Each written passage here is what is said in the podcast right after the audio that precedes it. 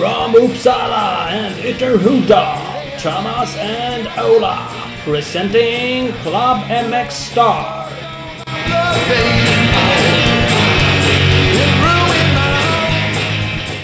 Välkomna alla lyssnare i klubben McStar! Yes! Fantastic! Tillbaks igen. Avsnitten bara rullar på. Ja, gör det. Avsnitt 52. Ja. Det är coolt. Grymt avsnitt. Fredde Werner. Ja, Haft fantastisk karriär. Faktiskt. Dubbla SM-guld. Lång framförallt det. Vi går in på det. Sådär en 23 Ja, säsonger.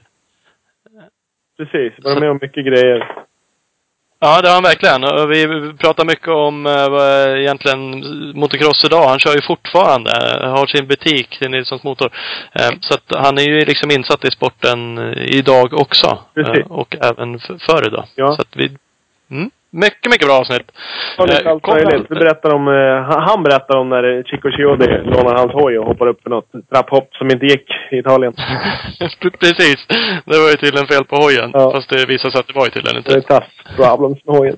Nej, kul. Det ska ni lyssna på. Ja. Så är det. Torells MX, det är du. Du är alltid med. Jag är med. Det, det är bra att du är på plats. Vi har ju även ett gäng andra grymma samarbetspartners. Ja. Eh, faktiskt. Scott bland annat. Ja. Det var ett ska ganska gå in och följa Scott Sports Sverige på Facebook. Där är det om all skottsport. Det är en hel del eh, kul grejer. Eh, Så det ska ni såklart göra. Eh, Skott, vad har vi? Kläder, hjälmar, stövlar, glasögon, cyklar, skidor. Allt. Allt. Allt för ett aktivt liv. Det är fan grymt. Soffor har de inga, Skott. så det är inte läge att sitta på soffan. Nej, det går ju faktiskt inte. Googlar har de. Ja, Hustle och Tyrant-serien. precis. Uh, värst. Så är det. Kan ju eh, exempelvis köpas i eh, en butik såsom Speedstore eller Speed Equipment. Precis. Så är det. Vad är det? Är det några andra som du känner som åker, använder skottgrejer eller? Oh, Team Yummy Mafi MX. Precis. Mhm. Ingen jävla skit det eller? Nej. Och vad gör de då? Speed... Vad gör de? Ja. Vi hoppar i lite vad- ordningen här nu. Ja, fan nu stör det ju ordningen som vi har. Vad Mafi gör? Ja, vet du det? De bygger ja de bygger ju antennfästen. Exakt. Bland annat. Mm. Och, Det är fan inget. och driver crossteam. Och driver crossteam. Det ska ju de ha jävligt mycket cred. Men Rickard Sandberg, han är nere och tränar med Bang har jag sett. I Holland. De kör eh, OM med roddmaskin där tydligen. Ja, det verkar ju vara the shit att lägga ut bilder på Concept 2, eller vad heter de, de där rodd. Det är bara för att de vill ha bilder på varandra när de är lättklädda tror jag. Mycket naket där faktiskt. Seminaket i alla fall.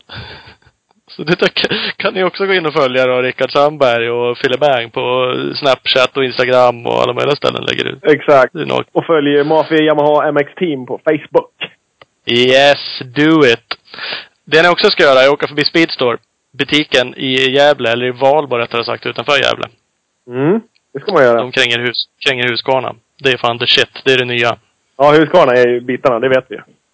Det vet vi sedan gammalt. Eh, och de har ju hela motocross och enduro-paketet från Husqvarna.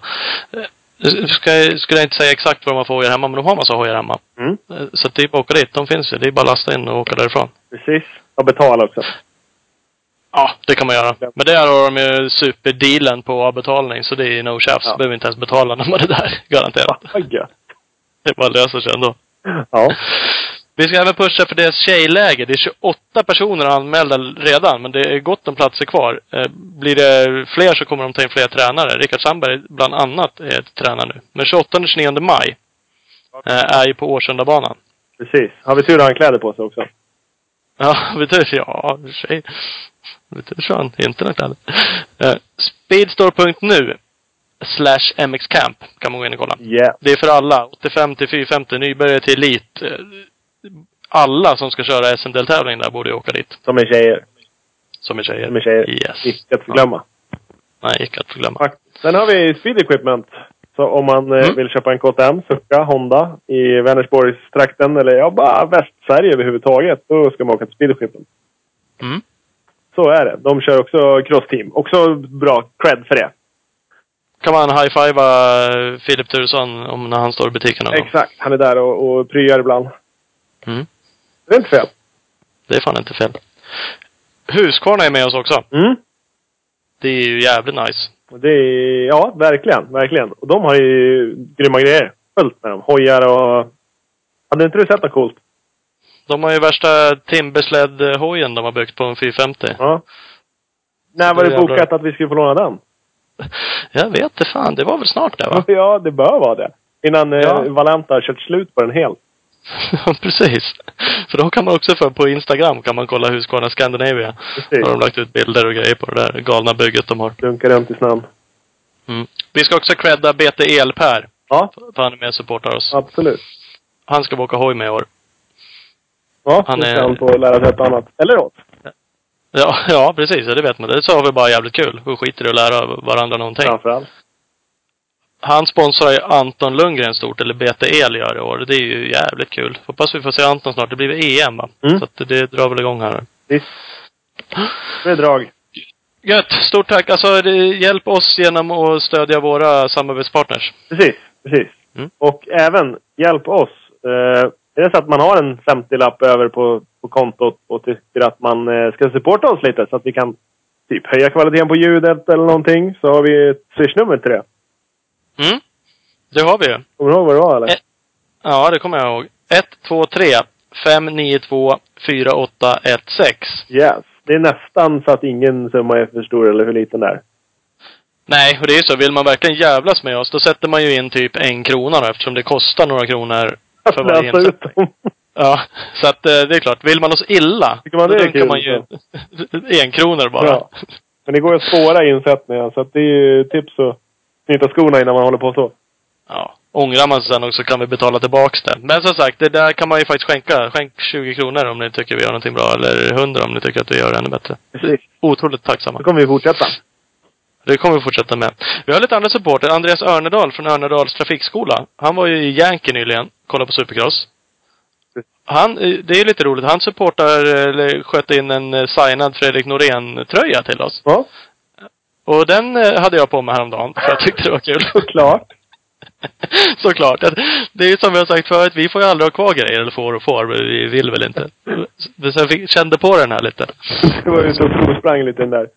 Spände lite på min kropp. Oh, vad Även svårt. fast jag tror att Norén är mer vältränad än mig, så konstigt nog så satt den tight på mig. Det gjorde den ja. Det var Ja. konstigt.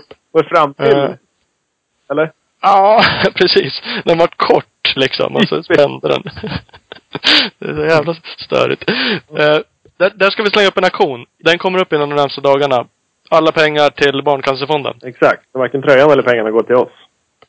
Nej, det gör de inte. Fantastiskt. Mm, tror jag bara. Har ni ännu mer pengar över? Ja, nu Förra när året... vi håller på och tigger pengar här åt alla håll och kanter. Ja, precis. Det gör vi. Men vi delar ju även ut lite pengar. Och jag tycker faktiskt ni ska skänka till, skänka, vara med och sponsra Svemos MX Future-satsning. Precis. Eh, vi var med förra året. Ja, och Med vi vet att vi även lurade in lite andra potentiella sponsorer som var med. Ja, men vi gjorde ju det. Och det var ju jävligt eh, kul att det var lite företag som hakade på för att vi pushade lite för det där. Tack. Eh, och eh, det är ju faktiskt så att ni har ju chansen även i år. Det kostar mellan 5 000 och 20 000 för lite olika paket. Man kan gå in på mxsm.nu och kolla. Alla pengar går till Svemos satsning på eh, ungdomar och eh, landslagarna. Precis. Eh, så att det är ju jävligt grymt. Så det ska man göra. Mm. Och sista dagen är nu på fredag, så det är snabba ryck. Det är snabba ryck. Vi kan vara med Franco Typ. Gick ju med förra året. Ja, sen var det något mer. Som vi creddade oss själva med att säga att det var tack vare oss. Så att, Ja, är det någon som går i där och sponsrar nu så får ni höra av er. då får ni höra av er så uh, creddar vi er hejvilt bara. Ja. För det är ju skitkul att ni är med. Och eh, apropå höra av sig. Han som använder namn Eklund52 eh, på Supercross-tippningen. Han kan också höra av sig. Mm. Han vann våran eh, mm, omgång 5 till 8 tävling som vi sopade igång. Bara det. Bara det. Så Ja. han har ett par handskar och uh, hämta ut. Snyggt. Gick för dig där? Jävligt Ja. dåligt eller? Fan vad jag har blivit kass på tippningen. Jag var ju så jävla het ett tag. Tappade bollen helt. 38. Jag Ja. blev fyra. Det är lite bättre. Åh, hjälp mig. Typiskt. Ja, Ja, vi ringer Fredde Werner istället. nu kör vi Fredde Werner. Bra. Hej, hej. Ja, vad är det? Ja, tjena Fredde. Thomas och Ola här i Klubben McStar. Tjena. Hej du! Tjena! Hej, hej. Är ni redo? Jajamän! Nu är vi redo. Är, är du redo? Jajamän. Fan vad härligt. Är du Fredde med alla? Det är inte Fredrik? Nej, Fred. Men de flesta Ja. i alla fall. Det är nog De 90 procent skulle jag säga. Är, är du Frippe med någon då? då? Ja, jo, ja, det finns väl det med. Men de, de flesta är nog jag, både, både privat och eh, på kursbanan faktiskt. Men Ja. eh, det spelar inte så stor roll egentligen. Nej, det tror jag. Vi fick, eh, vi har fått några lyssnarfrågor. ja, jag såg det var någon som, som hade kommenterat något. Då, då, då fick vi en där Frippe var med om musiksmak. ja, jag såg det.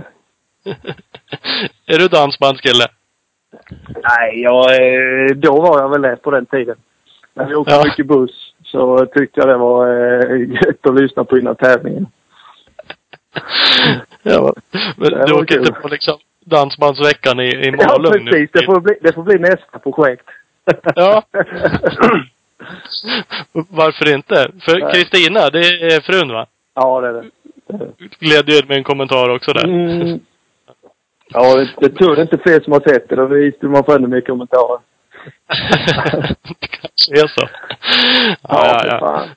Ja, det börjar Ja, men det är här. några säsonger så det är väl, det är väl inte konstigt kanske. Det var som någon kille sa till mig nu för lite sedan. Han hade kollat med Sveb och sa man, man får bara ha 90 cent när man är 55.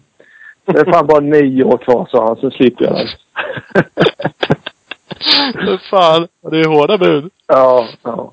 Ja det, det är det som egentligen kanske har varit allra mest kul. Det är ju att man liksom så många år, alltså nya generationer som man har sett komma till gott och så nu undrar man ju vad fan tog de vägen?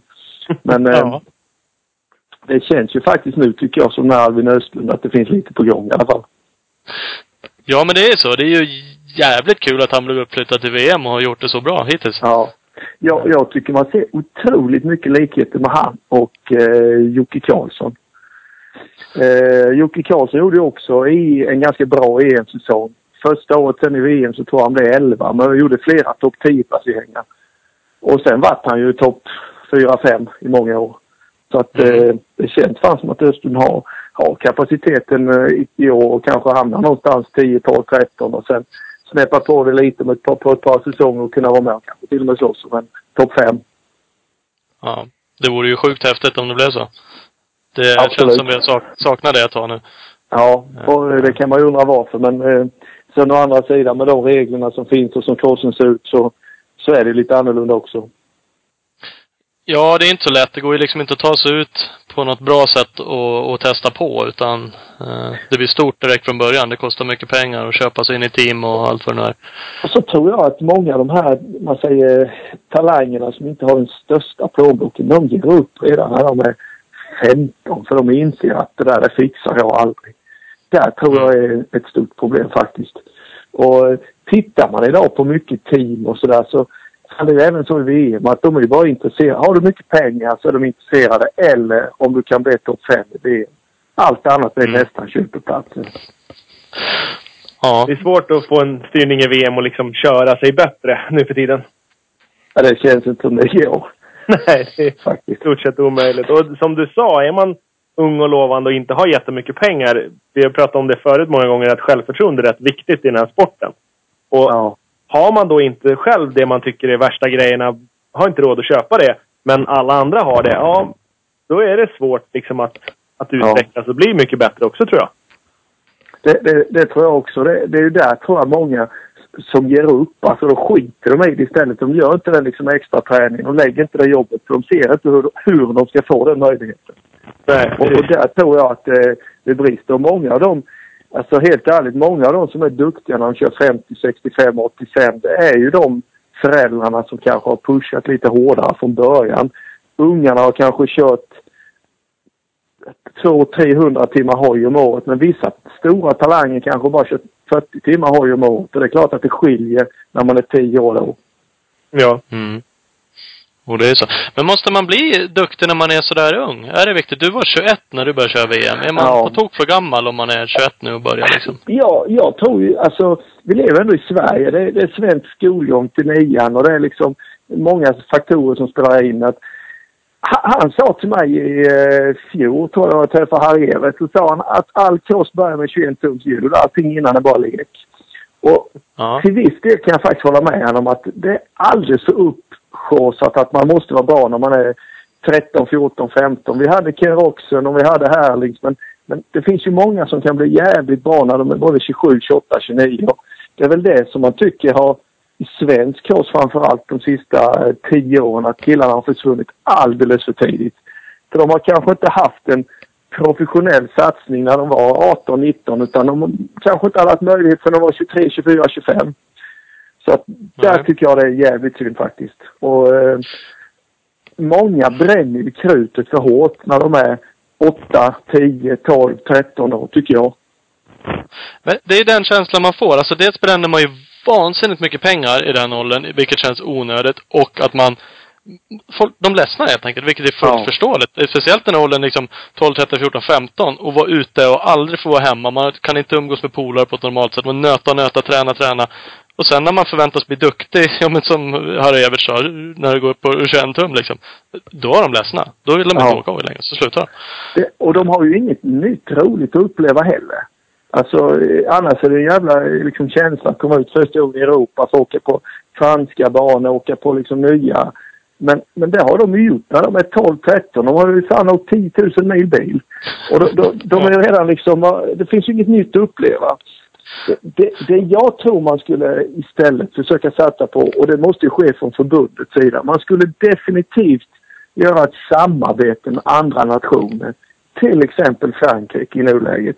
Att försöka få typ utbytesstudenter. Att få komma ner till Frankrike, få vara med en familj kanske i fyra veckor, träna med dem. Så du och din farsa kan vara med ner och träna med de här ungdomarna kanske fyra, fem, sex stycken i grupper som tränare. Och så ha lite olika sådana projekt som kan löpa året runt i stort sett. Det tror jag skulle utveckla, utveckla svenska crossåkare. Då, då behöver det inte vara så jävla tävlingsinriktat. Nej. Nej. Alltså, när det ligger någonting i det. Jag, jag, jag tror, alltså du, ja, du har ju varit med mycket mer än vad jag har varit, men man försöker analysera om man liksom varit involverad i det här mycket. Och, och det är klart, det kostar ju pengar att vara utomlands också om man ser det till det ekonomiska. Men spontant som sagt, de har liksom dubbla hojar från 65 kubik liksom, eller 50 kanske, 65, 80, byter hojar flera gånger per år. Det trimmas motorer, det fixas fjädring. Alltså det bränns så jävla mycket pengar. Det är husbilar, det är, som sagt, resor ner till, eh, ja vad det nu Holland, Belgien Mm. för att nöta sand liksom tre veckor i januari och sen komma hem och åka dubbdäck då i Ja. tre månader. Det, det känns som liksom, tänk om någon skulle ta de där pengarna bara och liksom de ska ändå bränna dem, lägga dem, fondera dem liksom så de Ja. har det när de sen är 16 då. Eh, och, och kanske då istället ha ett fokus som du säger, får man hjälp av eller gör ett utbyte, ja men lägg pengar på det då. Eller om förbundet Ja. kanske till och med skulle kunna vara med och supporta just sådana satsningar. Ehm, och bli Ja, senare duktig helt Ja, enkelt. Eller Jag, jag håller med dig till hundra. Jag tycker att alldeles för stor fokus alldeles för tidigt. Och, och att liksom hela grejen att de ska, precis som du säger, men de, de spenderar hur mycket pengar som helst. Men jag tror att samtidigt så känner många föräldrar då att de vill också uppleva den här. Och när man har barn i den åldern så är man inte så gammal själv tycker man. Nej. Då tycker man att, ja men fan det, det är även en, en föräldraresa på något sätt som de, som de ger sig på. Och så tror jag att de inser att där kan vi aldrig fixa ändå när grabben är 20. Så det är lika bra vi gasar nu och sen skiter vi i det. Ja, ja, ja. Det kanske är så. Och det är klart. Alltså det får man ju säga som fine också, de som nu inte vill satsa sen. För det är väl ett, det är ett val. Helt öppet. Eh, eh, om man gör om man tar valet på rätt grunder liksom. Det är tråkigt de som ledsnar eller? Fast det måste ju vara upp till, till Junior att få välja och inte farsan har bränt alla stålar och bara nej, nu skiter vi i det. Jag tycker att det är roligt. Sen tror jag också att har ju, alltså det har ju så många saker som förändras i olika generationer naturligtvis. Men för tillfället, i alla fall här i södra Sverige, så har det varit sån fruktansvärd hysteri med att crossbanor ska vara slätade, det ska vara preppade så att alla, alla kan åka och det ska vara lika åktid för alla. Alltså det kan inte vara rättvist om vi ska få, få några killar att bli duktiga. Då måste det ändå vara lite kanske prioritet för att kunna utveckla de barn och ungdomar både i träningstid och kvalitet på bana och så vidare. Då Mm. kanske det inte kan passa Nisse som är 54 år gammal att köra. Utan att det är jävligt svårt hur man ska hantera det. Men jag tror att det är ibland, jag ser det på våra banor här runt, att de är ju liksom lite för enkla, lite för slätt. Och det, det, det gynnar ju liksom inte när man är 15 år och ska utvecklas. Det gynnar ju liksom gamla gubbarna som, som mig då som tycker att man vill liksom hobbyåka. Men det, det är ju liksom det är svårt och, och klubbarna har märkt att man kommer, jag var i Kristianstad och tränade för två veckor sedan. Då var det 20 minuters pass. Alltså motionärerna körde lika långa pass, 20 minuter. Men jag menar, skulle man vilja göra en lite proffsigare satsning så är det ju inte mycket att dela på 20 minuter med motionär. Nej. Och det är också Nej. något som man kanske skulle fundera igenom. Ja, för det är som sagt, det är jävligt svårt att vara hemma och nu har det ändå, ja men där nere går det att åka mycket hoj. Ni har ju åkt, och säkert åkt odubbat länge och mycket och, så det skulle kunna gå att vara svensk och vara hemma. Om det hade varit öppet som sagt, eller Ja. finnas träningsmöjligheter. Men det gör inte. 20 minuter duger ju inte om du sen ska åka ut och köra VM hit liksom, Nej. nere i Sanden eller EM eller kanske ens SM. Och, Eh, och även tycker jag att det kanske är svårt för dem att, det har jag ju saknat många gånger, att de, är du i vissa andra länder så kan du åka nästan sju dagar i veckan. Men i Sverige är det svårt Ja. på dagtid att få åka och det är mycket mer uppstyrt. Så att eh, i, ibland då så går det att hyra en bana. Men jag menar, är det inte med sju stycken som ska åka en onsdag så blir det inte ett enda spår på banan. Då gör det liksom ingen nytta. nej. Och, och det är också någonting som man tycker många gånger att många bränner väldigt mycket däck och väldigt mycket bensin men de har ju inte tränat på någonting. Jag Nej. tror att man tränade mer förr. Alltså att vi i alla fall, eller i alla fall jag gjorde det, att man försökte verkligen få ut någonting av sin träning. Försöka träna på det man var dålig på och göra saker. Tänk, man satt och analyserade för nu fan ska svänga fortare och ska kunna gasa tidigare. Det känner jag att det hör jag aldrig de prata om. Det Nej, var det- så bra vinklar. Det är någonting Ja. som, jag, som jag tänker på också, som jag ifrågasätter hos folk. Att okej, nu har du varit här, nu har du gjort tre stycken 20 eller 30 minuters pass. Har du lärt dig någonting? Uh, vadå? Jag har ju tränat cross. Ja, jo, jo, visserligen. Du har bränt soppa och däck. Men, men har du lärt dig någonting? Är det någon annan skillnad från när du kom hit som gör att du åker fortare? Ah, nej, nej, det tror jag inte. Nej, precis. Då hade du kunnat vara hemma lika. Mm. Och, och, och där känns det som att, där tycker jag att man har tappat fokus på det. Alltså om jag då refererar till mitt distrikt, alltså södra distriktet, som var otroligt duktiga på, på 90-talet. Men som hade lite tränare, hade träningsläger, hade aktiviteter kontinuerligt. Då blev ju killarna bra. Men nu finns det ju ingenting. Nu har de ju börjat om i förra säsongen då med Rickard Sandberg. Det är ett jättesteg framåt. Men jag menar det har ju flera generationer gått till spillo för det har inte funnits. Så att det är ingen som har orkat att liksom driva det. Och ibland kan jag tycka då att spenderar man liksom 300 000 på kurs så kan man väl spendera 10 000 om året på en tränare också. Mm. Ja, eh, så är det verkligen. Men är inte problemet lite också att alla uppfinner hjulet eh, om och om igen själva liksom? Man samarbetar inte så mycket.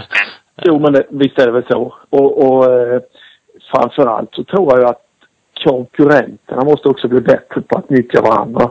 Alltså, eh, Mm. finns det kanske inte mycket mer än 7, 8, 10 som, som håller klassen runt filibang och neråt så skulle de börja träna så mycket som möjligt ihop. Självklart. Men eh, det, är, det är svårt att träna med konkurrenter. Det, det, Ja, gjorde, Ja. gjorde ni inte det på din tid heller? I, i större Jo, det gjorde vi. Eller? De, de första åren vi var ute och åkte VM då på 90-talet så eh, var det ju mycket vi och uh, norrmannen Snällingen hängde mycket ihop. Vi var ju alltid kanske en sex, sju stycken som tränade ihop hela tiden så mycket vi bara kunde. Och liksom tävlade på träningarna liksom. Idag är det fan min tur att vara snabbast och hela tiden försöka pressa sig. Så att absolut var det ju. Och, och eh, jag vet det fanns en kille som jag åkte mycket med, Micke Frisk, något år. Han var snabbare än mig i 90 procent av alla träningar. Men jag var snabbare än han på tävlingen. Och liksom att man hela tiden försökte pressa varandra. Så att absolut. Vi, vi, vi har, eller jag har gjort det jättemycket. Men, men jag tror idag, jag har ju en gammal klubbkompis, Oskar Olsson till exempel. Han och jag har åkt en del ihop men de sista tre, fyra åren, han tränar inte med någon eller har inte gjort. Och det, är, det Nej. syns ju direkt i resultatlistorna. Det blir inte samma tryck i körningen. Jag tror det är viktigt. Ja, ja, alltså det är ju jättestor skillnad att åka ut och köra själv. Eller åka ut och köra med de som är lite sämre och känna att jäklar vad snabb jag är idag. Eh, Men det är man ju inte egentligen, för du måste ju, man måste ju pressa sig och åka med de som är riktigt, riktigt snabba och få upp racetempo på träning. En jävla skillnad. Och framförallt så inser man ju många gånger, för man tror ju att man kör det fort. Att man tror många gånger, det har i alla fall jag upplevt, att, att man tänker att det här går inte att köra fortare. Det är helt omöjligt. Motorn går inte fort. Och ändå kan man vara 5, 6, 7 sekunder efter. Ja. Så, så liksom det, det, det man, upp, man liksom kommer på ganska snabbt när man har inser att det här liksom, eh, det finns ju de som gör det mycket bättre. Så jag tror det, det är en stor del, absolut. Ni åkte, tränade ihop, alltså eh, samordnade liksom resor eller kostnader? Bodde ni ihop när ni var utomlands? Att ni liksom Eh, försökte... inte, in, det var ju aldrig någonting som var eh, organiserat från förbund eller så. Men ibland hade man ju kompisar vi samåkte och reste ihop och sådär. Vi hade ju något år med det här med Yresjö-teamet då. Vi åkte mycket ihop och sådär. Men, men annars så var det väldigt individuellt, absolut. Det var det. Så att det var väl mer att man träffades. Typ hade man en VM-tävling på helgen så, så tränade man ihop hela veckan emellan och, och sådär. Mm. Så att eh, det var ju ingenting som Svemo liksom organiserade. Nej. För det är alltid svårt sånt där. Och det är Svemo, visst, nu ska man inte dumpa över allting på dem. Sen kan man känna att de kanske ibland skulle ha mer fokus på vissa grupper. Men det är också det där, folk åker ju ner med sin egna buss liksom. Hela kostnaden ner, bor själv. Eller hyr en stuga själv. Liksom en varsin stuga bredvid varandra.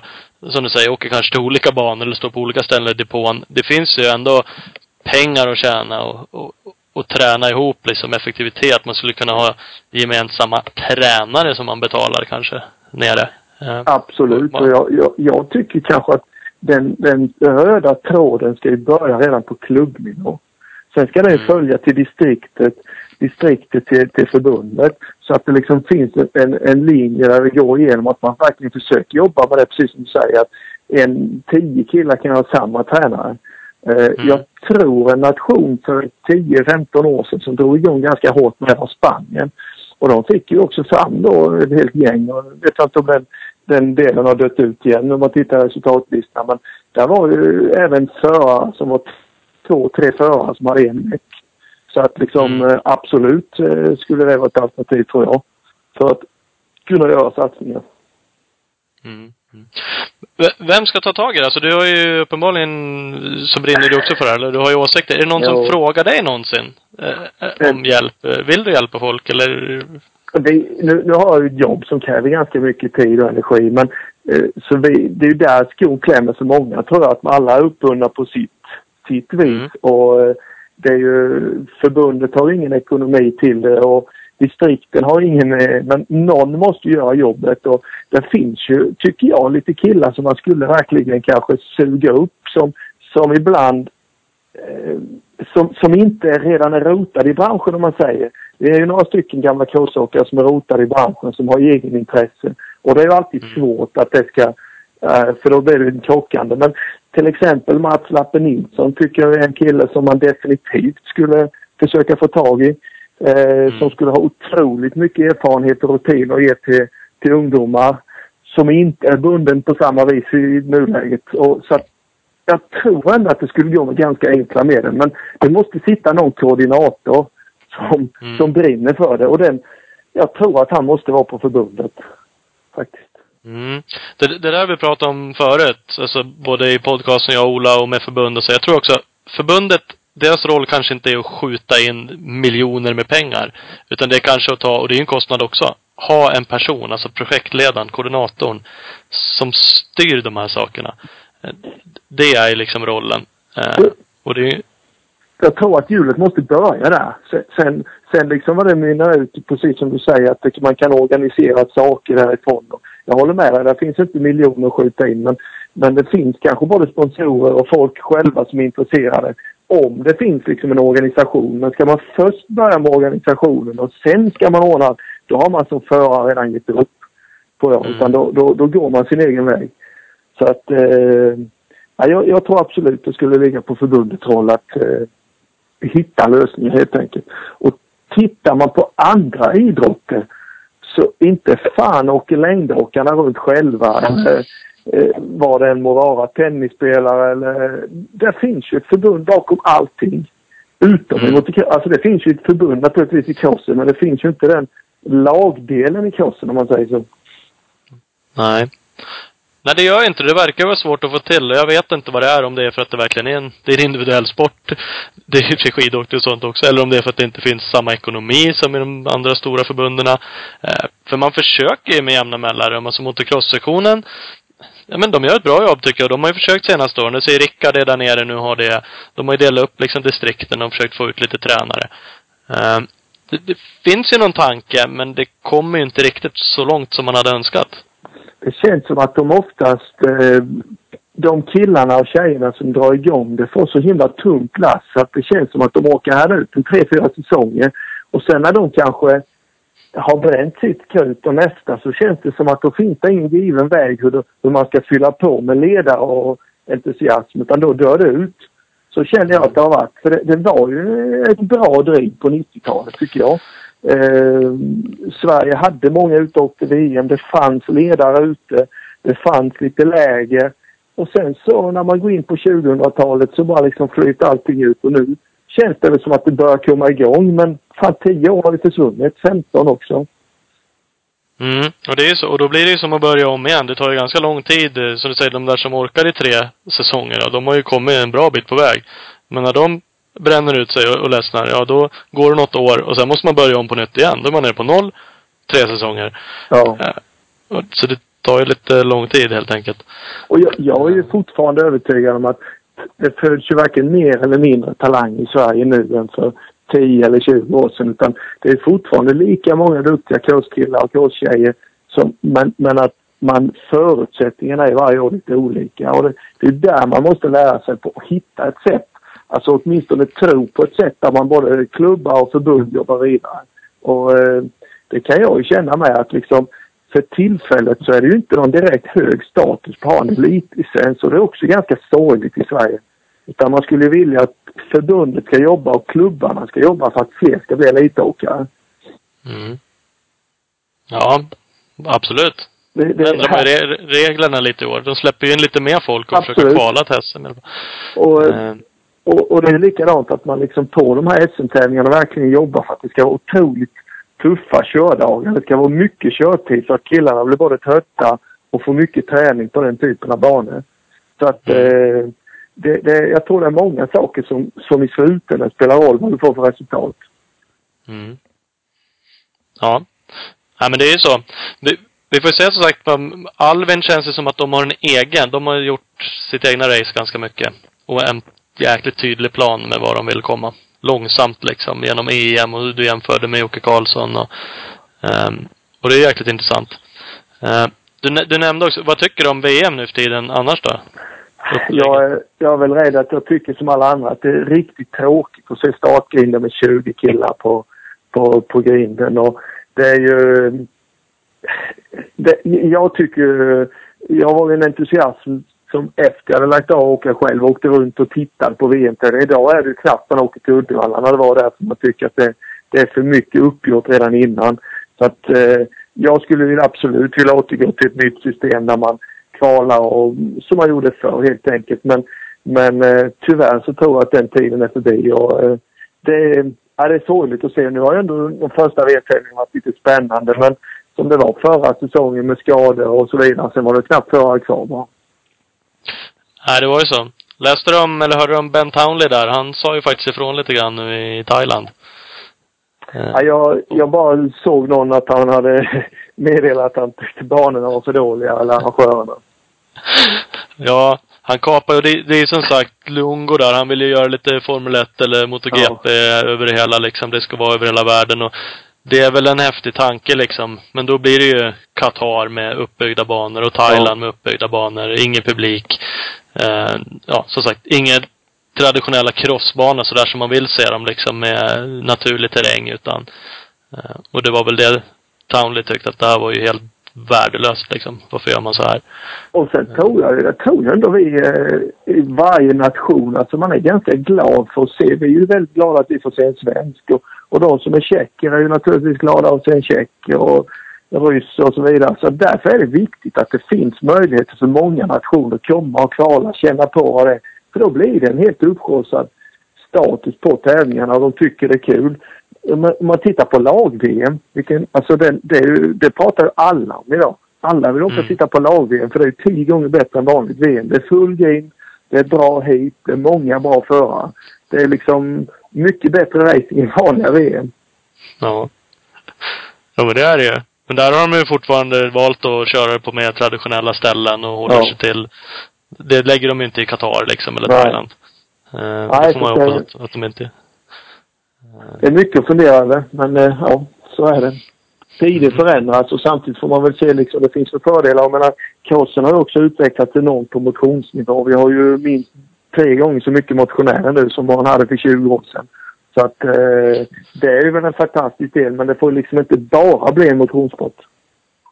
Men det, ibland så Nej. känns det ju lite som att det, det är åt det hållet. Äh, vad fan, jag orkar inte satsa. Men fan, du har ju fart för att kunna åka riktig cross. Nej, nej, jag kör motion bara.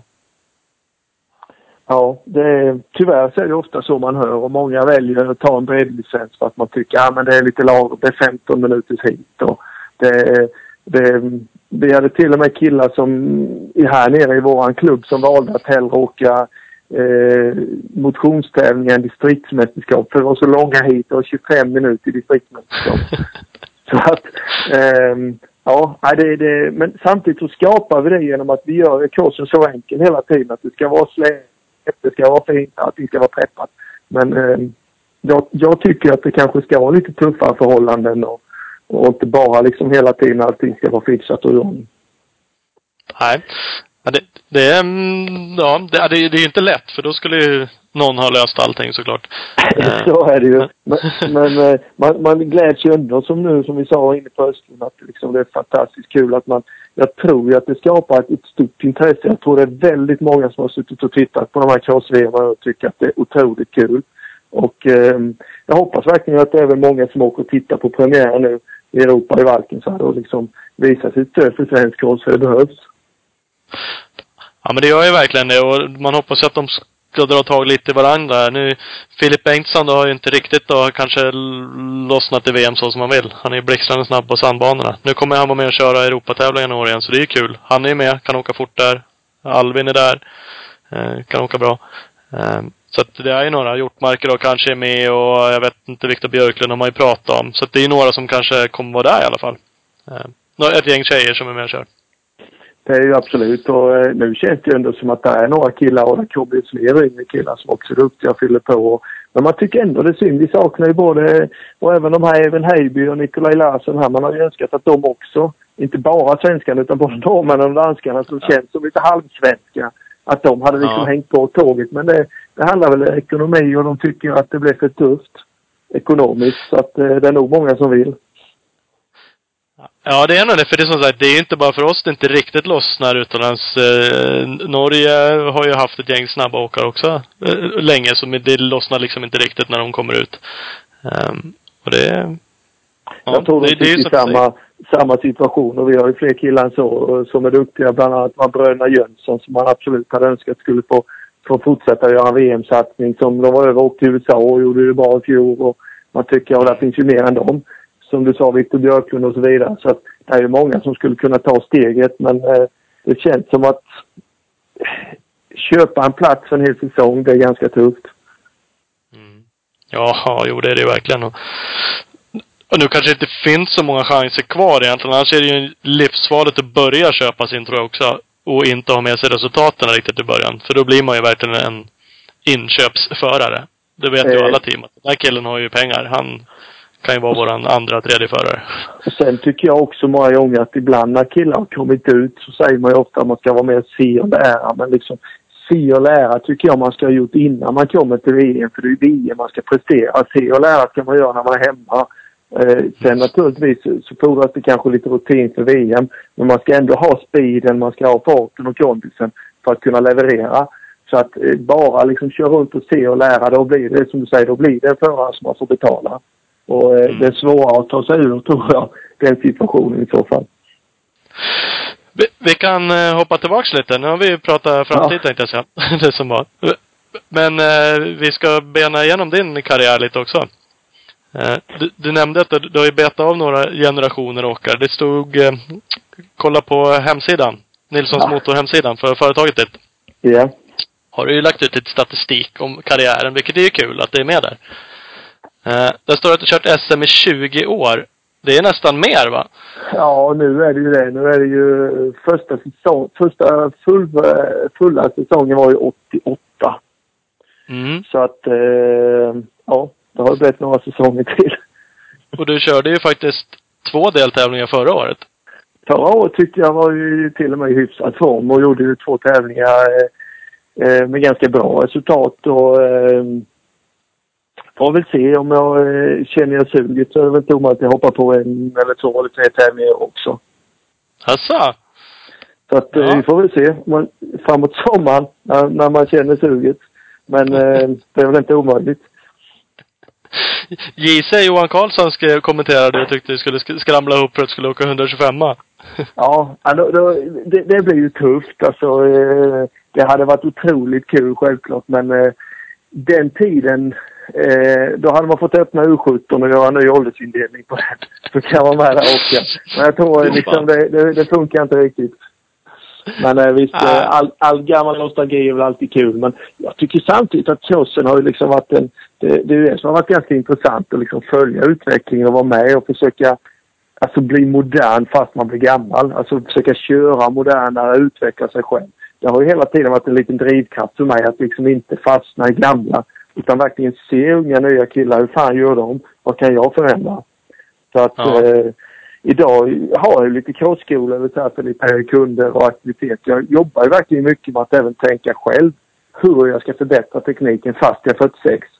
Så att eh, visst, det finns ju drivet att utveckla sig. Det behövs väl kanske för att man ska känna att det är kul. Eh, Och ska du lära ut kanske det inte funkar att bara köra old school med Även om liksom grundläggande teknik kanske alltid funkar. Stå långt in i kurvorna, ut, upp med armbågarna. Eh, Men, Ja, men- eh, Men, men så är det. Jag tror ju framförallt så är det viktigt för en själv också i sin åkning då att man, man, man tycker att det är roligare att åka om man utvecklar sig själv och försöker förnya sig lite grann. Så att, eh, det mm, Sen tror jag väl kanske också att vi i den generationen som en annan var att man cyklarna var ju inte riktigt så bra. Så man fick ju verkligen lära sig att köra fort i svängarna för det var ju liksom där det fanns möjligheter. Och det är ju någonting som man har med sig hela livet så att eh, det har ju varit en stor del av utvecklingen tror jag. mm. Ja. Hålla, håll fullt på rakan, det gjorde alla och då gick det ungefär lika. Så att, Precis, så, och så är det ju faktiskt idag också. Jag menar, eh, vem som helst kan ju i stort sett hålla fullt rakt fram men det gäller liksom att bromsa och svänga också. Jo, det är så såklart. Uh, alltså 88, då körde du senior-SM första gången. Men du var ju... Ja. Men där innan, då var du ju 18. Men du hade ett resultat. Tvåa i junior-SM året innan, Och- 87. 87 vart det tvåa i, som efter Jocke Karlsson. Fan, han var med och förstörde hela han karriären. Var, precis, det var det, hela, hela ungdomstiden höll jag på att säga men eh, hela, hela junior och även eh, flera VM-säsonger var han ju och SM-säsonger framför allt. Så, så att, eh, det tog ju ganska lång tid. Jag varit ju, jag vet inte hur många medaljer jag hade. 91, 92, 93 hade jag varit trea då innan jag vann 94. Så att, eh, Ja. nej, det har blivit Ja, några för- säsonger. Det har blivit några säsonger och som sagt, eh, tio medaljer, kan det stämma? Du har två Ja. guld, 94 och 99. Ja, stämmer. Så att eh, det, ja. Jag tror, jag tror jag har varit topp 10 i alla i något SM-hit ända sedan jag startade 88 då så att säga. Det är ju rätt så imponerande. Med tanke på att du faktiskt fortfarande kör SM-hit då. Ja, så att, Okej, eh, det var det när du var som, när du verkligen körde. Men nu, nu är det ju imponerande också på sätt och vis att glida in och bli topp 10. Och det som jag själv egentligen så här många, om man tittar tillbaks på säsongerna men kanske de åren som jag har varit som bäst var ju där 92, 93, 94. Så att, eh, men, och då var man ju den åldern någonstans 23, 24, 25. Så att det är ju där någonstans killarna. Många gånger, man behöver inte vara så jävla van när man är 16, 17. Nej, jag lyssnade eller om jag läste någonting. Då var det någon som drog någon redogörelse för att man, man har liksom bara ett visst antal år som man är riktigt, riktigt duktig. Och blir man då duktig när man är ung så bränner man liksom de åren då, för tidigt på något sätt. Eh, man orkar liksom bara vara det, ligger kanske lite i det även om det inte alltid är så såklart. Men Så kan det absolut vara. Sen finns det väl alltid de som inte följer ramarna heller. Men, Jo, men jo, eh, såklart. jag, jag tror ju att energin liksom, de brukar säga ungefär 10 år har man väl att ge på elitnivå. Sen så är det liksom krutet slut. Och det är klart, bränner man det mellan 10 och 20 så är det tufft att, att nå VM-täten. Ja. Ja, det är så. För, för VM började du också köra, det var 91. 91. Ja. Ja. Race Magazine hade ju faktiskt en stor artikel om just 91. Ja, då Senast. så, såg jag nu sist att det var kul. Så att, eh, Ja. Och körde ju egentligen 91, 92, 93 körde jag ju alla VM-tävlingar. 93 var väl den säsongen som jag... Ja, 92, 93 var väl de år jag satsade som, som hårdast så att säga. 93 var jag ju trea i Italiens VM. Det var kanske ett av de bästa resultaten så att säga. Ja, Men- det är ju pallen det. Det är ju jävligt bra. Det är Det var faktiskt riktigt bra. oerhört bra.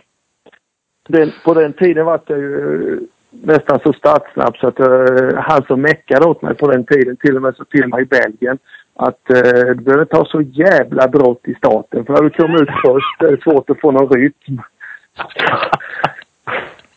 Ja, det är ju glassigt när man åker VM. Ja. precis. Håll lite.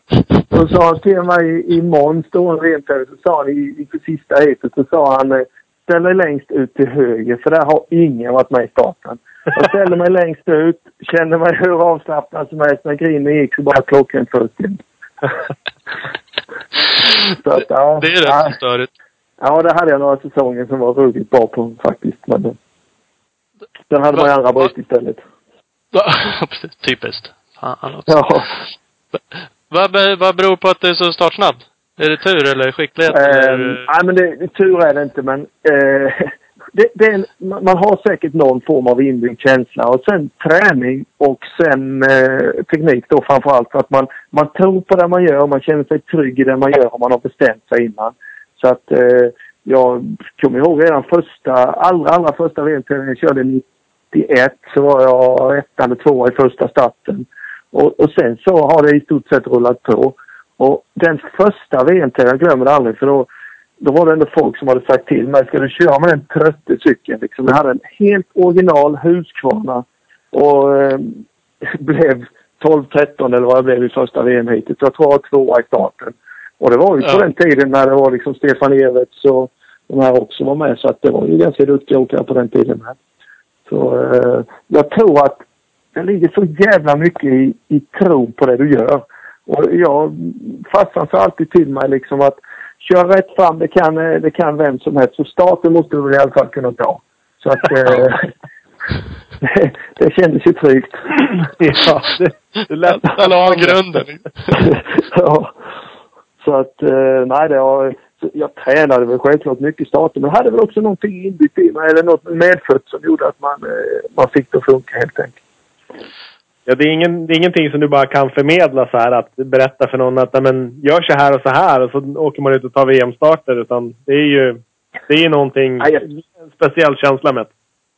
Ja men det är det ju självklart. Men jag tror det är ganska mycket träning bakom. Jag tror att det är ganska mycket att man har analyserat och tänkt hur man ska göra, hur man ska sitta, släppa ut kopplingen. Alltså varenda litet händelseförlopp på vägen spelar ju otroligt stor roll. Och jag tror att de detaljerna är helt avgörande. Så när grinden trillar så måste ju allt sitta i ryggmärgen. Det är ju ingenting du ska fundera på hur du gör. Utan då ska det ju bara sitta där.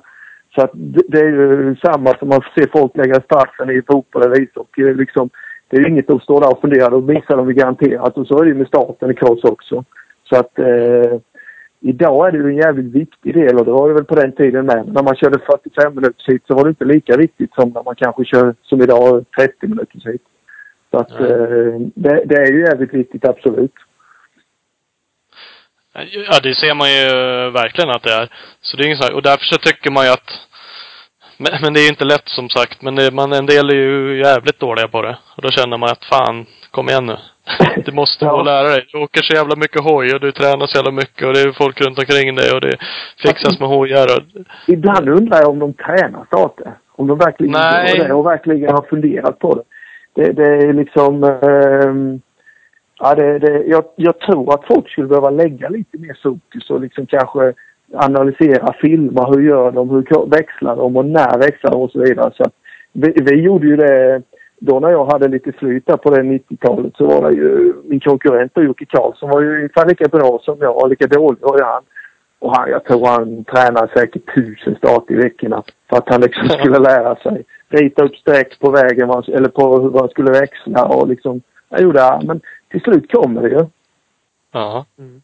Men det är där som, det som vi sa också att, att man kan Även fast man gör någonting så är det inte säkert man blir bättre om man inte faktiskt analyserar och tänker på vad det är man gör och hur man kan förändra det och förbättra det. Precis. Ja, det är absolut en, en jävligt viktig del. Så att eh, det var ju till och med när, då på 90-talet så det, jag tror det var det året han vann VM, Pedro Trakte. Så kontaktade han mig och frågade om, om vi kunde träna ihop och jag var ju jätteglad. Tyckte det var ju vilken utmaning liksom. det var vi i Frankrike så sa ja, vi får köra starten. Det var ju bara det jag var intresserad av. Det var ju inte, det var inget utbyte av träningen så att eh, det gick ju ganska snart upp för mig att det var det han ville träna. Men det var en kul grej det med. ja, jo såklart. Det var, det var liksom inget utbyte. Det var inte åt båda hållen. Nej, nej, nej, nej. Det var det ju inte. Det är ett jävla bra bevis på att du Ja. onekligen har fått till starterna i alla fall. Det är inget Absolut. snack. Jo, men det är det ju. Det, var, ehm, det är ju en viktig del och det var ju samma som förr i tiden så var det ju för att kvala in i VM så var det tidsträning och då, då blev man ju också tvingad att bli ganska snabb på att köra ett varv och när man blev det så blev man ju också snabbare i hitet så att säga. Så att det, ehm, nej, det, det, det är väl många olika vis men, eh, eller sätt att träna men jag tror just att speeden, starten, speeden och liksom sen kommer det andra av sig själv. Mm. Du måste ju verkligen kunna relatera till det vi pratade med Philip Bang om efter att han tog starten där i Lommel och, och folk tyckte att han var ju halvt otränad då eftersom han inte orkade med det där tempot. Men Ja, det, det är lite det- annat att ta en, och, och leda ett VM hit mot när man tränar. Hur man än tränar så är det jävligt Ja, annorlunda. men det, det, och det är absolut, och det kan man ju se som vilken eh, eh, vanlig löpare som helst som springer kanske milen på, på 45 eh, eller på 35-40 minuter. Men, men han ska springa 200 meter så är han helt slut. Och det var ju samma sak som hände med Filip. Han tog starten och körde kanske fem sekunder fortare än vad han var van vid. Precis. Ja. Så att, men det som, det som var, var så kul var ju att man såg att varje VM-tävling kommer ju lite längre. Ja. Ha- Hade han bara liksom fått fortsätta och vara skadefri och, och eh, problemet för han var ju att han den säsongen var lite för bra på mjuka underlag och för dålig på hårt. Så att liksom det blev för stor skillnad för honom. Så att han, han kunde inte riktigt leva upp, tror jag, på, på de resultaten på hårda underlag och så sätter man press på sig själv och så blir det lite jobbigt istället. Så att eh, det upplevdes ju även, tyckte jag, förra året när han åkte i VM att han ville mer än vad han presterade om man säger så, så låser det sig lite grann. Så att eh, Eh, ja, små marginaler. Men jag, jag tror liksom hade han bara fått fortsätta få chansen och därför tror jag att det kan vara ett lyft för han i år att slippa åka de här VM-tävlingarna långt bort. Utan det kan vara en fördel att åka kanske en fem, sex, sju tävlingar i Europa och kunna leverera där istället. Ding, ding, ding! Glöm inte våra samarbetspartners. Hjälp oss genom att stödja dem. Eh, Skott. Följ Scott Sports Sverige på Facebook. Eh, där får ni information om eh, allt som händer med Skott. Eh, kläder, hjälmar, stövlar, glasögon, cykel, skidor. Skott har allt för ett aktivt liv. Yes! Och Speedstore, butiken i Valbo utanför Gävle. Sveriges nyaste Husqvarna-butik. Självklara valet för att köpa in Husqvarna mot cross eller endurohoj. Jajamän, och vi har Mafi, världsledande företag som tillverkar bland annat antennfästen. Ni som lyssnar känner garanterat till den från Team Yamaha Mafi MX. Följ även dem på, dem på Facebook. Jajamän. Mafi Yamaha. Sen har vi Speed Equipment. Din KTM Succa Honda-handlare i Vänersborg, Momnade. Snyggt. Husqvarna, följ dem på Instagram, Husqvarna Scandinavia. Eh, där händer det grejer hela tiden. Ni kan bland annat kolla på deras Timbersled Bike de har byggt. Yes! Och så har vi Per på BTL som är med och supportar oss. Det kan vara något. Han eh, hjälper även Anton Lundgren i år, eller BTL gör. Yes, yes. Nu kör vi vidare med Fredde Werner. Yes!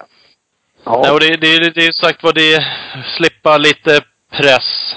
Det är så jävla Ja. svårt att sätta sig in i det där, men det är ju en jäkla skillnad med saker och ting. Liksom det är, jag körde lite Sverigecup, och så har jag sagt många gånger, men Sverigecup till SM är en jättestor nivå. SM, Filip är bäst där till VM, det är ett jättestort hopp liksom. Det är inte inte bara att gå mellan olika serier och tro att det liksom är... Nej, ja, men alltså även, det, även om han var otroligt snabb i, i, i Sverige och var överlägsen förra året eh, på vissa deltävlingar så, så var ju nivån liksom... Från att vara snabbast på SM så var man nästan sämst på VM om man säger så. Att det var ju liksom en hel... hel eh, och refererar man då till lite gammal Kostner så var det kanske 5, 6, 7, 8, 10 svenskar som höll klass till 15 man i ett VM hit och då, då var det lättare att allting pressades så kändes som man har varit lite för ensam frivilligt ett tag. Eh, faktiskt. Så att eh, man får väl hoppas att det liksom skjuter på och sen, sen har det varit också tufft liksom just det här tror jag mentala att när killarna blir där i 20-årsåldern så, så tar det emot och eh, då ger de upp. Mm. Ja, ja, det gäller att kämpa på där. Så det är inte lätt att... Jag skulle antagligen inte komma någon vart även om jag hade ekonomiska resurser och tränare eller någonting. Det är rätt speciellt att träna sådär hårt som man måste göra och offra saker runt omkring. Eh, det är ju liksom inte roligt hela tiden. Även om man tycker att cross är jättekul så alla träningspass är inte direkt roliga. Alltså, det är ju där balansgången är mellan hobby och elitsatsning. Alltså hobby är allting kul och en elitsatsning då går man lite över gränsen. Då är det inte hemskt kul längre. Det fanns en eh, kille som berättade för mig om att eh, Lappen Nilsson, han berättade förra sommaren för mig hur han gjorde ett år eh, när han ville liksom ta steget vidare för att bli eh, en, en riktigt bra SM-åkare. Mm. Då bestämde han sig för att träna 365 dagar på ett år med sin motorcykel. Oavsett väder och vind. Ja, för fan. Ja. Så, så att liksom eh, eh, nästa kille du ska ha på den podcasten får du absolut leta upp honom. För att mer udda att det går tillväga och engagera sig och lägga energi, det finns inte. Nej. Ja, det är ju jävligt speciellt liksom. Det, det målet och... Vi, eh, vi har ju haft, faktiskt haft han med inför eh, GGN ett år. För två år sedan. Och då, eh, Ja. då berättade han att han, hans liksom, eh, de gick ner så långt i förberedelsen så att han mätte roll-off-rullar på olika märken bara för att se vilket som det fanns mest på. ja, att det, det, det behövde han inte förra året på Gotland för då var det mest dammet som var problem. Exakt. Ja, precis. Ja, men det, det är just det där liksom att förbereda sig in i minutiösa, men det är det liksom att ha en plan för alltså hur man ska nå. Alltså, så var det även för oss på 90-talet och man, man försökte hitta en plan hur, man skulle kunna köra hela säsongen, vilka tävlingar man kunde åka, hur man skulle träna och förbereda sig. Det, det, jag tror att det är en viktig del, absolut. Ja. Nej, men helt klart, helt klart. Du, du nämnde Husqvarna och du nämnde att du tyckte den var lite... Du åkte på en slö Husqvarna 91. Du, 92 åkte du Suzuki såg jag någonstans. Ja, precis. Då var det ju ett, ett, eh, team i Sverige med Kent Sjöstrand och Peter Berglund som drog igång ett eh, Myresjö-team. Så det var en jättebra satsning det var som, som var på 90-talet. Där. Så jag åkte ju eh, Suzuki 92 och det var jättebra. Men sen så kom det ju eh, den här huskraschen som kom, eller byggkraschen om man kallar den. Så att eh, 93 var vi fria att åka vilka eh, märken vi ville igen. Fast var med i det här Myresjö-teamet. Så då fick vi fortfarande lite hjälp av dem. Men, eh, och då eh, hade Suzuki Sverige fick jag ingen bra del utan då valde jag att åka Husqvarna igen. Ja. Och sen blev du trogen Husqvarna rätt så länge där va? Sen åkte jag Husqvarna ända fram till 2008. Och eh, det som jag brukar säga idag att anledningen till att jag fortfarande levererar topp 10, 10 i SM är för att jag hade så mycket sämre grejer så många år. Som gör att jag nu tycker när jag har någonting som är bäst att det är hur enkelt som helst. Jävlar vad det går det här. ja. Så att, eh, lite ligger det i alla fall. De var inte så jävla häftiga Husqvarna de där åren alltså. Eh, nej, alltså det fanns ju självklart då de var bra också, absolut. Men eh, inte alla år var det väl kanske lika bra. Men så är det ju med alla märken att eh, åren går och liksom vissa säsonger är det lite bättre och lite sämre. Så att eh, sen var det väl även så på den tiden som, som det är idag att vi var man inte riktigt fabriksåkare så hade man inte de bästa grejerna. Så det var inte bara märket det var fel på utan eh, det var väl att det fanns bättre grejer än vad vi hade helt enkelt. Ja. Sen eh, när du började åka, du åkte väl fyrtakt på Husqvarna ett tag? Eller Husqvarna, var, bara- de inte, var de inte så ett tag att ibland så var det jävla knuff i grejerna men då höll de bara halva hit istället? Eh, tvåtaktssidan så, så var de egentligen ganska bra efter 92, 93 där någon gång. Så att det ganska bra ända fram många år. Men sen kom de med fyrtakt 2004 och då var det väl lite så att eh, de gick väl hyfsat men kvaliteten var lite ojämn. Mm. Så att eh, så länge det var Italien tillverkat så att säga. Numera är det ju samma cyklar i stort sett som KTM och då är det någonting helt annat. Ja, precis. Jo, så är det. Men, Men hur... eh, de, Nej, de det- åren, man- säger annars på, på 90-talet så när det var, först var det då svenskt och sen när det var italienskt så var det ju, vissa år kunde de gå hur bra som helst och vissa år var det då lite sämre så att eh, det var lite mer ojämn kvalitet på den tiden tycker jag. Hur bra uppbackning hade du? Hade du tag på fabriksgrejer och så? Eh, någonting, Det- någon gång? Ja, det hade jag absolut. Jag hade ganska bra på, för att vara på den tiden. Man säger, men det var lättare tror jag att få lite hjälp med motorcyklar och reservdelar. Och, så att de åren där 93, 94 och de åren, då hade jag bra grejer. Cyklarna gick bra och det var Sen även en bit in senare på 90-talet när det var Gordon Maddy som drev teamet så hade jag ju lite fabriksgrejer till Husqvarna och så, så att eh, det var absolut. Jag hade, har bland annat ett bra minne när jag var och tränade i Italien med eh, Chiodi och en som heter Thomas Traversini. Så var vi på deras anläggning och tränade så var det en, liksom ett dubbelhopp upp som jag aldrig kom över. Och då, då stannade han mig, den här italienska gubben på Husqvarna och sa att du måste liksom få bättre fart. Alltså cykeln går inte fortare. Då vinkade han in Chiodi så då tog han min motorcykel, åkte ungefär 30-40 meter ner, vände och sen bara bapp, hoppade hur lätt som helst över. och, och då, då, då skulle vi åka v, VM-tävling i Italien. Då kom han med två olika cylindrar så här. En ska du ha, en ska Chiodi ha. Vilken, vilken ska du välja? sa han. Då insåg jag ju liksom att det är inte grejerna som är problemet utan det är ju den som använder grejerna. Ja. Det måste ha Att, eh, nej, jag- lite mer då när Chiodi åkte.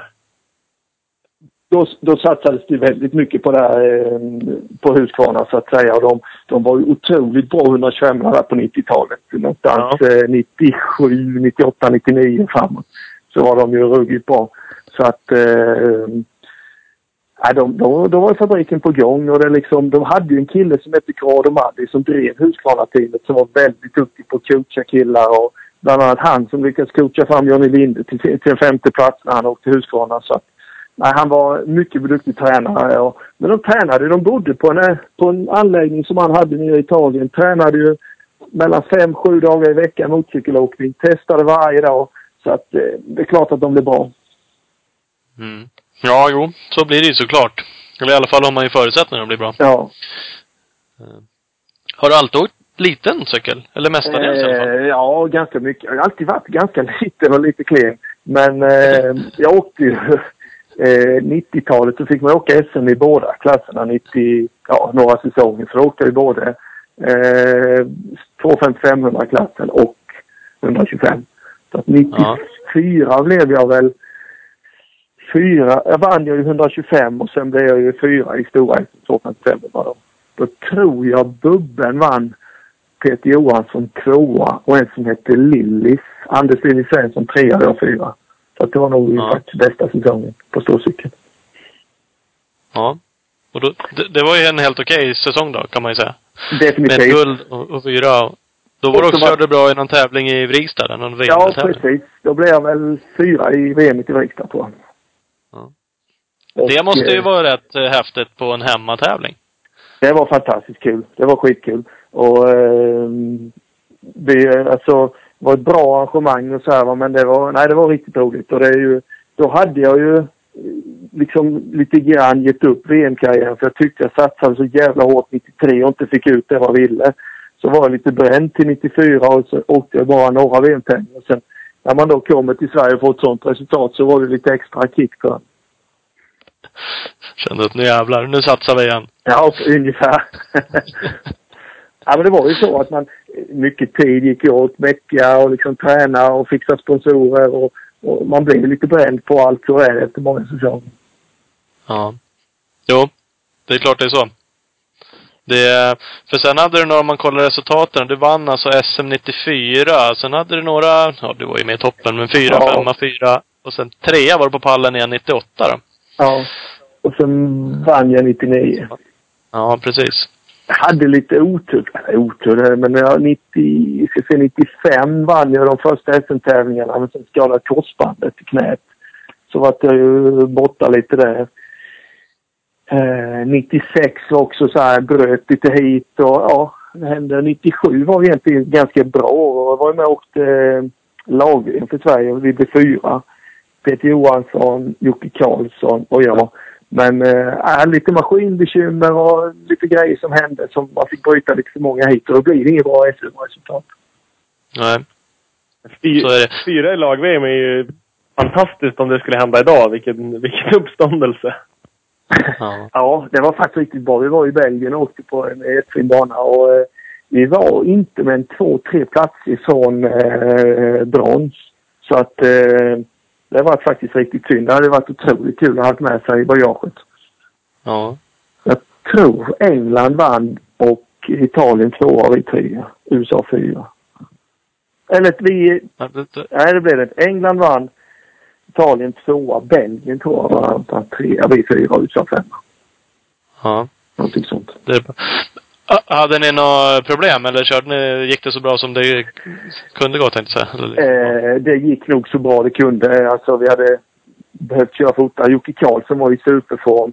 Peter Johansson gjorde det bra och jag gjorde det så bra jag kunde. Så att det känns som att ah, det var liksom... Eh, skulle vi blivit bättre så skulle det varit på andra storlek om man säger så. Så att eh, det var nog inte några större saker så. Nej.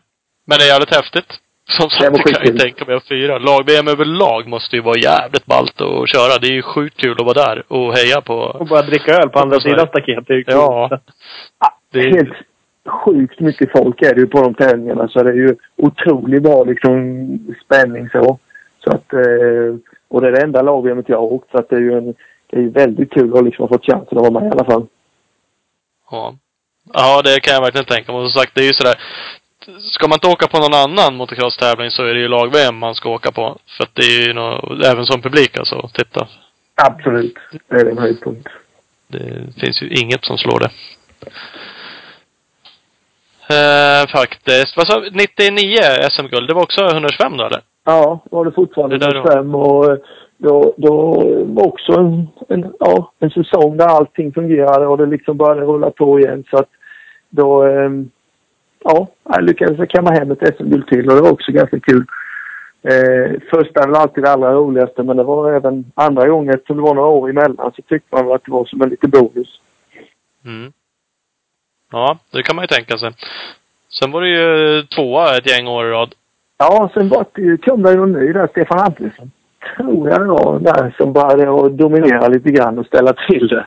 Så att eh, Petri var ju också med lite i den, eh, vann nog också något SM på Järv eller Ja. i den, den tiden. Så att, eh, men små marginaler och jag var inte bättre på den tiden så jag var nöjd med de medaljerna jag fick. ja. Nej, det var inte bättre än tvåa. Det var Nej, dåligt tycker jag. precis. Ja. Nej, men det var nog faktiskt så. Det var, kan jag inte skylla på varken det det andra utan det var, var nog bara att konstatera att eh, just det åren så var de lite bättre. ja.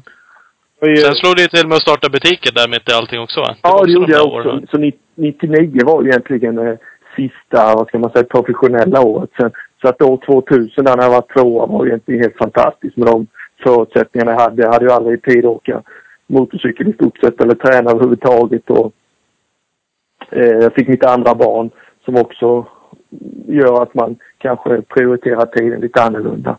Så att eh, de åren där 00, 01, 02 var ju, kändes ju egentligen som rena bonusår för mig i crossen. Mm. Men jag tror att jag hade åkt så mycket cykel i så många år och tränat så mycket så att man, gick lite på gamla rutiner faktiskt. Tycker man då, eller framförallt kanske de senare åren, känner du liksom att vad fan, borde jag vara med här uppe, så här högt upp? Vad håller de på med de andra? Ja, men det, det är klart man känner, absolut. Ehm, Det, det, det gör man ju mer än väl. Och eh, sen kan man väl, är det väl olika faser. Men jag tyckte framförallt där 2004, tror jag det var, så ställde jag upp och åkte en jag kan inte säga om det var 2004, 2005 någonstans. Åkte en SM-tävling i Tomelilla, blev trea i, på 450 och tyckte jag liksom att fan, den nivån ska man inte hålla om man knappt har tränat några redan på 4-5 säsonger. Men jag har ju aldrig lagt av. Jag har alltid åkt hoj. Jag har ju alltid kanske åkt 50-60 timmar om året. Många av mina jämnåriga kamrater om man säger, som jag träffade Jörgen Hyrell för någon vecka sedan, som har minst lika stor talang som jag på hoj. Men de har hållit uppe lite mer och varit lite mer skadade. Jag har varit otroligt lite skadad på alla åren. Mm. Så att jag har kunnat åka ganska mycket hoj och försökt att utveckla min kör. Fast jag blivit äldre så har jag jobbat med tekniken. Stå rätt, göra rätt och liksom åka avslappnat. Så att det har kanske hjälpt mig på vägen att hålla lite längre än normalt. Mm. Jo, det är för som sagt, det är skillnad om man lägger av några säsonger helt. Eh, Du har ändå rullat på liksom och hållit igång. Ja, precis. Även om, jag kommer inte ihåg vilket år, det var en säsong jag inte åkte SM 2012 var det nog tror jag. 11, 12, 13, ja, 12, 13 där någonstans. Jag var inte med alls på en säsong. Så att eh, det är egentligen den enda jag har hållit uppe. Men annars hade jag ju 2010 vart jag ju trea i SM-tävlingen i Västerås. Det var också en sån här grej som man tyckte var jävligt kul. Mm. Ja. Att, ja, och det var, det var det året Fredrik Norén vann. Så det är också en kille som man tycker, fan vad jävla coolt att få köra mot han. Eh, ja. Ja, det, är- det är många sådana där som har liksom, ja, som du har varit med och dragit emot. Allt ifrån ja. från Jocke Karlsson till Jonas Wing och eh, ja, många Ja. sådana där som har varit unga, lovande och som har hunnit sluta medan du fortfarande tuffar på liksom. Absolut. Alltså från början var ju, man säger då, Peter Johansson från, från allra första början och Bubben. Och sen Jocke Karlsson och sen var det ju, ja Jonas Wing var ju en stor del och Petri Järvela var ju på sitt vis en stor talang. Så att eh, det, det har ju varit många killar som man har liksom gnetat ut. Och eh, Mm. Det är jävligt svårt att ranka liksom att det ena är värre än det andra men alla har ju sin tid. Och eh, det som känns nu känns ju faktiskt att Östlund ändå är snäppet. Jag tycker att han känns snäppet vassare än alla de andra som har varit den sista generationen faktiskt. Vad, Ja. vad, vad grundar du det på? Är det för att liksom, har du något speciellt du vill peka på eller är det bara en Eh, annan känsla? Inte, inte, inte, jag kan inte säga att han är körtekniskt bättre än, än de andra. men de, de var precis lika bra. För att många som har varit jävligt duktiga talanger på att åka hoj. Men han, det känns som att, precis som vi sa innan, att han har den här helheten. Han har fysen, han har förutsättningarna, han har träningen. Han verkar ha rätt vilja, rätt mentala styrka. Så han har visat prov på många saker som jag tycker är jävligt som är likt Jocke Karlsson. Och det, det tror jag kommer bära ganska långt. Ja. Ja, det är, det, det är jävligt kul att höra sagt. Man ser ju vad han gör, men det är kul att höra från dig och det är en jämförelse som med Jocke Karlsson är ju, det är ju lovande om inte annat alltså. Vi får ju hoppas att det eh, kan ta sig ditåt. Och jag hoppas ju nu, man säger nu är ju ändå i denna säsongen att man kan slå igenom och kanske ta ett nytt SM-guld. Det hade ju suttit fint. Mm. att, att du skulle göra? ja, ja, precis. Ja. Varför inte? Ja, nej, bara skämt åsido. Men eh, det är väl kul om man kan vara med i alla fall. Det, det hade ju varit något ja. Det är ju jävligt störigt om du skulle vara med en hel säsong och köra ifrån dem. Ja, det vore Ja. inte bra. Det vore, men jag, samtidigt får man vara realistisk och vara, vara glad för varje säsong man i stort sett. Liksom, så länge jag känner att jag kan leverera topp 10 resultat så tycker jag det är otroligt kul. Så att eh, Ja. nu är det ju... Får har ju siktat in sig på generationen som är födda 2000. Så att eh, det är ju nästa mål. ja, jo, helt klart. Ja. Men, men du försöker fightas lite mot uh, gammelgubbarna i samma ålder också? Du har kört Gotland några år i rad nu. Ja, precis. Ja, men det har jag gjort. Jag åkt Gotland nu. eh, Åkt några gånger innan också i elitklassen. Men De sista två åren har det varit eh, skitkul. Jag åkt i motionsklassen och tycker att eh, det, är- det, är ju en upplevelse att uppleva Gotland på olika vis. Det är två helt skilda tävlingar. Men liksom att Ja. kunna köra med allt det här folket och kunna prata med samma saker som man har upplevt som dem. Och I år var det ju extra eh, roligt när jag hade lite fight med Jonte Engdahl. Så det var ju Ja. eh, gammal nostalgi så att eh, ingen av oss ville väl annat än att vinna så att säga. Så eh, det var jättekul. Det, sen tycker jag ju Gotland, man måste ta det lite vad det är. Men Liksom, det, är det är ändå en form av motionstävling och eh, eh, man får respektera att man inte kan köra det fortast hela tiden utan man, man måste ge alla möjligheter att vara med och trängas lite men det är jävligt kul. det är ju skithäftigt och du har ju kört din motionsklass så att det, är ju- det du säger, det är ju galet mycket folk. Det är ju helt sjukt egentligen. Eh, men det är ju häftigt också. Det är klart alla ska vara med. Det är ju det som gör att det är en så jävla häftig tävling. Ehm, så att det är kul. Och du hade ju en fight, jag tror Patrik Allansson var med ett tag också va? Och så. Jonte Engdahl och du, Ja. så att ni låg och drog eh, bra tätt ihop där i några varv. Vi, eh, jag tror redan efter starten, eh, typ en kilometer efter starten, så hade alla tre följe. Så Ja. det var ju riktigt roligt faktiskt. Och, eh, ja, det var, var kul race. Jag tror att, att man, vi alla, även om man känner så här just då, att man tycker att fan, skulle kunna kört så mycket fortare om det inte var en folk i vägen. Men då hade vi inte orkat istället. Nej. Så att eh, det hade liksom jämnat ut sig. Så att jag tror att det är väl lite det som är tjusningen. Att liksom på ett säkert sätt kunna ta sig fram bland de 2000 andra. Både för, både för eran del och även för andras del. Det går inte bara att åka in och köra bort framhjulet för folk till höger och vänster heller. Nej, absolut inte. Och, och det är det som jag säger, det är ju ändå lite liten tävling för motionärer. Så det är väldigt viktigt att visa respekt på, på eh, att inte liksom... Jag tycker faktiskt inte förra säsongen nu då, eller ja förra säsongen blev jag hade inte en enda incident. Körde inte på en enda och körde inte ihop med en enda och körde i tre timmar bland 2000. Så att det, nej, det, det, det var faktiskt skitkul. Ja. Det är visserligen en stor del av den här tävlingen också att köra lite smart och inte göra massa skitvurper. Nog för att du kanske hade kört ner fler andra om du hade velat så, men det gäller ju inte att göra några misstag. Så är det ju. Och framförallt så gäller det ju lite att ha, det är klart man måste ha lite tur också, men att försöka och se vad som händer så att man inte blir inblandad i mer än man behöver. Är det nå, är ni liksom um, polare då allihopa? Eller är, ni, är det rivalitet liksom? Jonte Engdahl och dig och... Nej, ja, alltså det tycker jag väl att alltså, när vi tävlar så är det väl absolut rivaliteter. Men, men det är Ja. inte så att vi går runt och tittar snett på varandra i efterhand bara för man inte vinner. Men precis innan starten och under racet så här, då är vi absolut eh, sugna på att vinna. Så att Ja. eh, sen är det väl alltid vissa, vissa som man har mer eller mindre kontakt med. Och, men det, är- jag tycker väl generellt att det är väldigt bra kompisandra så i, i kaosen och det är inga, nej, inga större saker med några faktiskt. Nej. Nej, men det är kul. Det är klart det ska vara... Och vad fan, ni som, eller du som fortfarande är så duktig. Det är klart det är fighting spirit när man kör. Annars är det inget roligt att hålla på heller. Och jag tror att det lockar några andra att vilja vara med också. Förra året var även han med och gjorde bra, en gammal utecrossåkare, Jonas Hermansson. Så att jag tror han blev, blev inte han trea till slut? För Allansson tror jag. Ja, för Erlandsson dalade ner. Han måste ha gjort någonting eller vad? Ja, Eh, för du var två minuter före Jonte tror jag, Engdahl där. ja, någonting sånt jag. Så att ja, jag tror eh, det är väl kul om Ola i Frem och lite andra med skulle kunna hänga på tåget och med och köra. Så att, eh, det vet man aldrig. Det kommer kanske nu göra. Ja. Det blir en utma- utmaning nu om de skulle lyssna på det här. Nu är det läge att kliva med. Definitivt. Ja, det tycker jag absolut.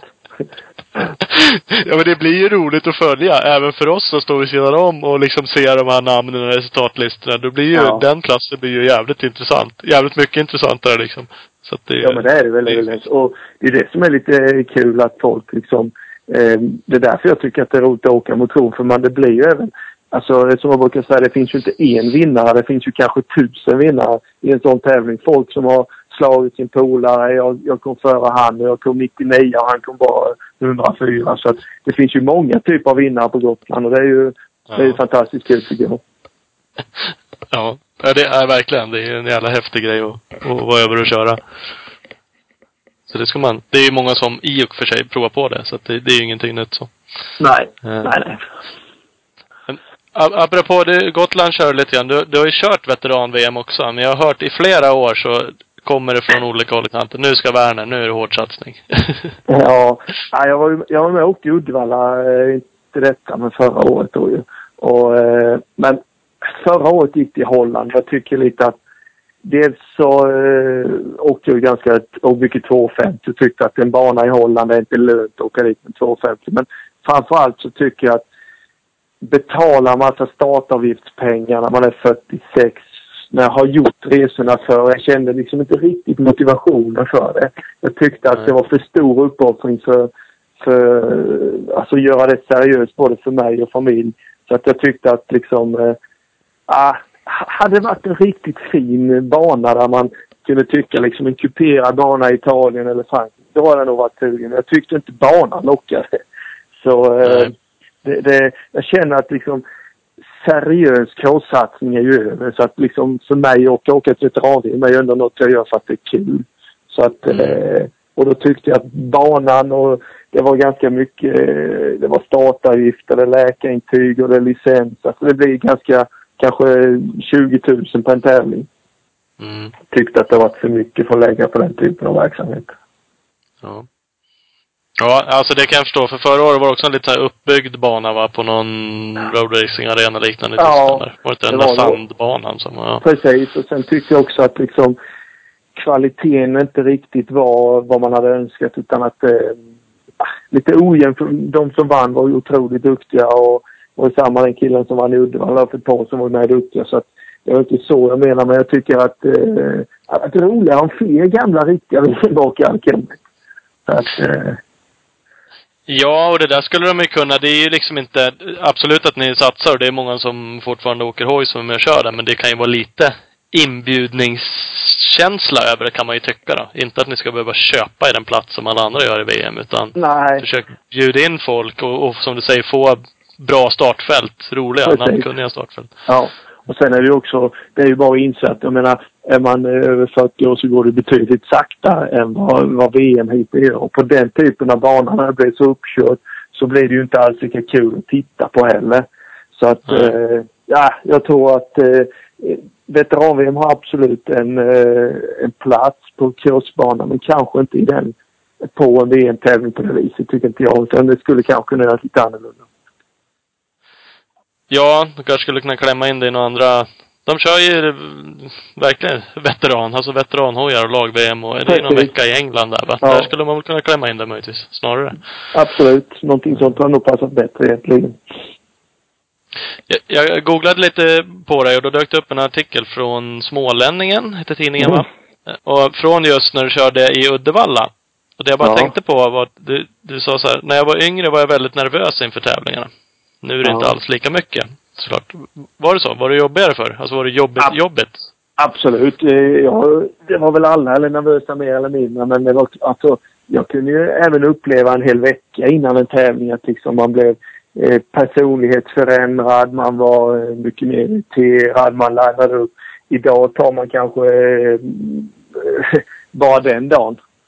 Och eh, Mm. likadant så var jag väldigt dålig förlorare. Jag tyckte ju att liksom, fan, kunde ju älta om det en hel vecka liksom varför det hade hänt och man gjorde si och så. Men, men idag tar jag, jag är dålig förlorare fortfarande. Men det tar det kanske bara en timme.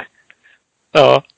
Men, men jag, jag känner fortfarande när jag åker, nu när jag åker liksom en serietävling och kanske bara blir femma kan jag ju liksom åka, fy fan om 14 år, då jävlar ska jag träna. Nu är det dags igen. Så att det, det suget känner jag fortfarande. Jag tycker inte det är kul att förlora. Nej. Men det är väl därför du har haft en sån karriär som du har haft. Det där går väl inte riktigt ur. Eh, Nej. Lite grann Nej. som du säger, men inte helt utan... eh, Man har tävlingsinstinkten kvar och det, det ser man ju på många andra gamla idrottare också. Att liksom de tycker inte det är kul att förlora i något. Men liksom just i cross, ja, jag har svårt att förlora. Jag tycker, att det, jag tycker att det är roligare att träna så att man är bättre. Ja. ja. Ja, men det är ju då det är kul som sagt. Ja. Är, man hör ju många och man känner ju liksom för er att sluta, eh, alltså sluta med tvärt men ändå fortsätta åka, eller man ska säga, på en lägre nivå. Om du skulle bli motionsåkare direkt nu. Är, är nog jävligt svårt liksom. Ja, det är det ju. Alltså, problemet är ju många gånger att man... Jag har haft de funderingarna med, men fortfarande är man ju kanske för bra på att åka hoj mot motionärerna så det blir inte kul varken för mig eller för han. Eh, där, därför tycker jag liksom att ja, men, så länge man håller den klassen och passar in så får man väl åka där.